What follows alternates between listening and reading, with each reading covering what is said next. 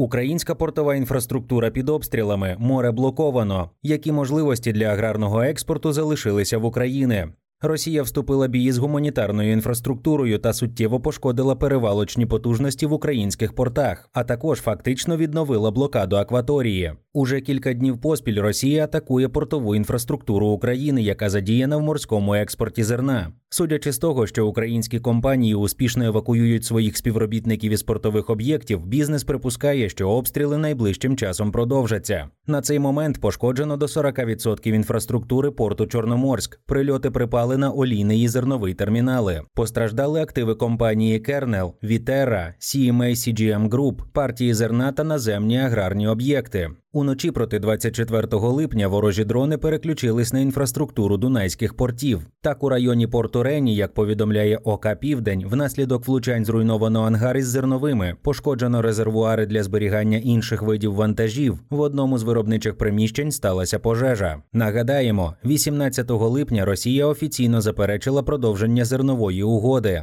Міноборони РФ попередило, що з 20 липня розглядає всі кораблі, що прямують до українських портів у Чорному морі як перевізників військових вантажів, що робить їх потенційною мішенню для атаки. Також було оголошено тимчасово небезпечною для судноплавства частину районів у північно-західній і південно-східній частинах міжнародних вод Чорного моря. Українська влада вважає, що РФ не зважиться атакувати кораблі, проте перевіряти обґрунтованість цього оптимізму найближчим часом навряд чи хто ризикне. У відповідь Міністерство оборони України випустило циркуляр, що з опівночі 21 липня 2023 року всі судна в акваторії Чорного моря, що прямують у напрямку морських портів РФ та українських морських портів, що розташовуються на тимчасово окупованих Росією території України, можуть розглядатися Україною як такі, що перевозять вантажі військового призначення. Крім того, судноплавство в районах північно-східної частини Чорного моря та Керчі Нікальської протоки України заборонено як небезпечне з 5 ранку 20 липня 2023 року. Відповідну навігаційну інформацію для мореплавців уже оприлюднили. Отже, Росія також не зможе завести кораблі, зокрема нафтові танкери, які традиційно прямують маршрутом новоросійськ Дарданелли. Майнд розбирався, які варіанти для експорту зерна залишаються в розпорядженні України. Чи вже підраховані збитки від руйнувань у портах і скільки часу знадобиться на відновлення? Сума втрат акумулюється з огляду на те, що атаки тривають, поточний масштаб збитків ще не остаточний. Зерноперевалочні комплекси компанії, а також зерно, що зберігається в порту Чорноморськ, були значно пошкоджені. Початкові оцінки показують, що для повернення активів до робочого стану знадобиться значний час. Йдеться в повідомленні компанії Kernel та WSE. Акції агрохолдингу наступного дня після атаки 18 липня обвалилися на Варшавській фондовій біржі з 13,53 злотих до 12,34 злотих. На деякий час їм вдалося відіграти падіння, проте, врешті-решт, вони котирувалися за курсом близько 12,7-12,9 злотих, що приблизно на 5% нижче за ціну відкриття. Якщо припустити, що кораблі все-таки ризикнуть зайти в порти, чи можливе навантаження без терміналів? Так, можливе. Є мобільні термінальні рішення, що дозволяють завантажувати зерно без стаціонарної конструкції. Цей формат більш розтягнутий в часі, проте завдяки мобільності практично невразливий для ракетних атак. На яких умовах Росія може укласти зернову угоду 2.0? Владімір Путін заявив, що розгляне можливість повернення до угоди, якщо будуть виконані всі її умови. Виведення з під санкцій постачання російського зерна та добрив на світові ринки, підключення банків до SWIFT, припинення всіх торгових обмежень, відновлення постачання запчастин для сільгосптехніки, вирішення питання з фрахтом і страхуванням російських суден. Крім того, РФ хоче, щоб було відновлено роботу аміакопроводу Тольятті Одеса та розблоковано російські активи, пов'язані із сільським господарством. У разі виконання всіх цих умов ми негайно до цієї угоди повернемося, запевняє Путін. Чи здійсненні ці умови у повному обсязі? Категорично ні. Залишається припустити, що список від самого початку був заявлений у розширеному форматі, аби залишався простір для торгів і можливості зійтися на середньому арифметичному. Найімовірніша поступка, на яку можуть піти США та ЄС, перепідключення російських банків до SWIFT. Показовими будуть переговори Реджепа Ердогана і Путіна під час візиту останнього до Туреччини в серпні.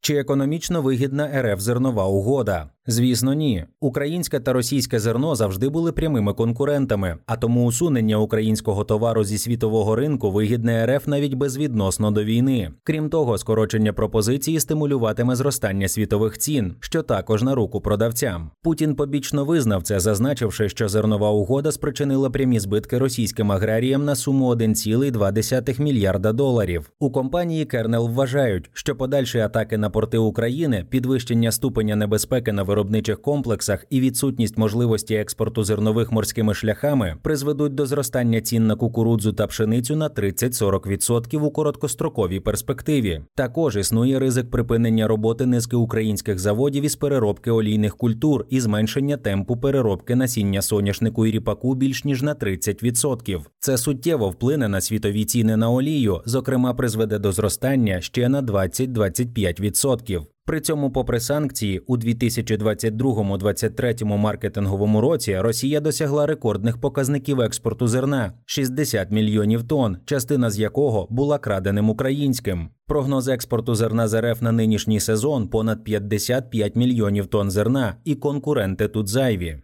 Також важливо розуміти, що Чорноморська зернова ініціатива фактично єдина легітимна тема для офіційних переговорів Росії із Заходом, тому ця карта буде розіграна максимально. Чому ж тоді Росія спочатку погоджувалася на зернову угоду? Рік тому угоду було укладено під тиском світової громадськості через неілюзорну загрозу голоду в африканських країнах, які не могли купувати зерно за піковими цінами. Тож РФ найімовірніше розраховувала на послаблення санкцій, яке було їй обіцяно ООН, але цього не сталося. Плюс вагомим був чинник авторитету Реджепа Ердогана. Власне, лише він на сьогодні залишається актуальним. Ціновий чинник і голод уже не можуть бути використані як аргумент. Ринки враховують український аспект, і світові ціни на зернові знижуються майже протягом року. У червні 2023-го середнє значення індексу продовольчих цін ФАО становило 122,3 пункту, що на 1,7 пункту нижче за показник травня і на цілих 37,4 пункту нижче за максимальні рівні, досягнуті в березні 2022 року. Усе може змінитися протягом двох місяців, коли стануть зрозумілими перспективи врожаїв в основних країнах-виробниках, а також у Китаї.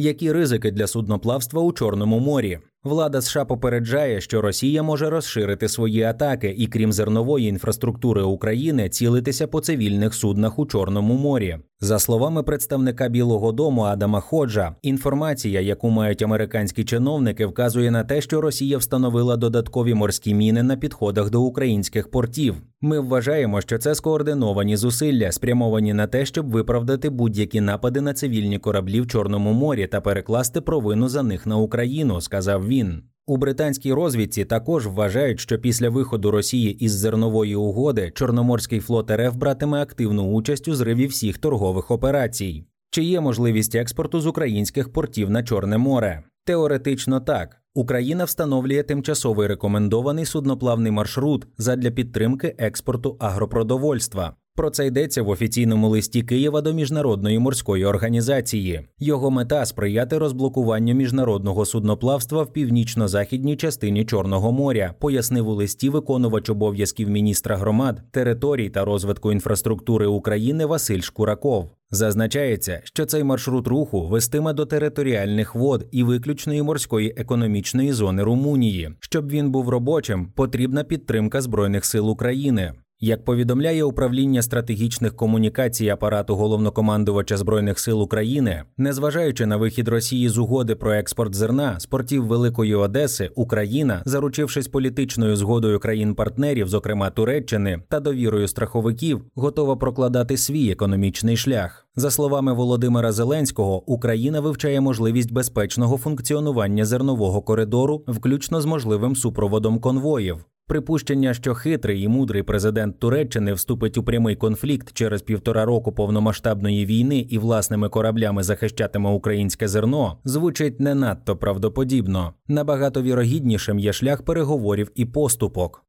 Чи є можливості використовувати порти в Миколаєві? Ні, там ситуація ще складніша. Один із наймасштабніших ударів по порту Нікатера росіяни завдали 4 червня 2022 року. В результаті було повністю знищено три склади загальною площею 13 тисяч 349 квадратних метрів і загальною потужністю зберігання зернових, олійних культур та продуктів їх переробки 105 тисяч тонн. Роботи з відновлення порту Нікатера наразі не ведуться, адже Миколаїв постійно обстрілюють, а порт постійно закритий для кораблів. Тобто наземний експорт залишається основним каналом збуту агропродукції. Ні, море не вдасться замінити найактивнішим наземним експортом, хоча за балансами це і виглядає можливим. Цього сезону наш експортний потенціал через нижчі врожаї 2022 і 2023 років буде значно меншим, десь 43-47 мільйонів тонн, або 3,6-3,9 мільйонів тонн на місяць. У найкращі місяці минулого сезону ми могли вивозити майже 3,7 мільйонів тонн без зернового коридору. Тому за умови, що ми зможемо домовитися із західними сусідами про відновлення транзиту нашої агропродукції, а також якщо ми зовсім трошки розширимо наші експортні можливості, то цьогорічний урожай зможемо спокійно вивести без цього коридору. Вважає керівник відділу аналітики Concord Capital Олександр Паращій. Але зернова логістика не працює настільки прямолінійно. Існують сезонні піки, що автоматично створюють величезні черги на пунктах пропуску. Крім того, ця логістика суттєво дорожча. Тож роздуми морський експорт не такий необхідний, можна відвести до формату зелений виноград. Морський експорт критично важливий насамперед для відправки за кордон олій, які зараз є найбільш маржинальними позиціями з усієї продукції АПК.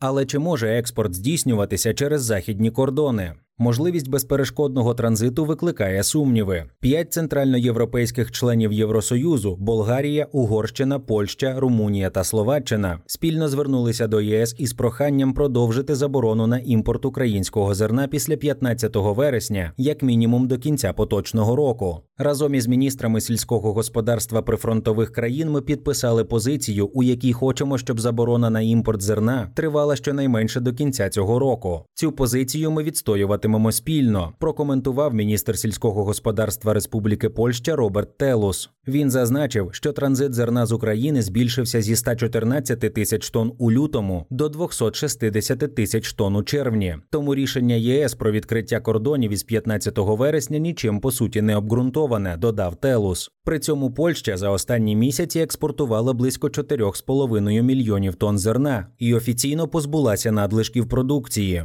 Прем'єр-міністр Польщі Матеуш Моравецький, який був присутнім на зустрічі представників п'яти країн, категорично висловився проти відкриття кордонів. Згідно з рішенням ЄС, ми маємо відкрити кордони вже 15 вересня. Ми з цим не погоджуємося. Ми готові працювати над спільним рішенням, чи виробляємо задовільне рішення, чи ми закриваємо кордон, сказав він.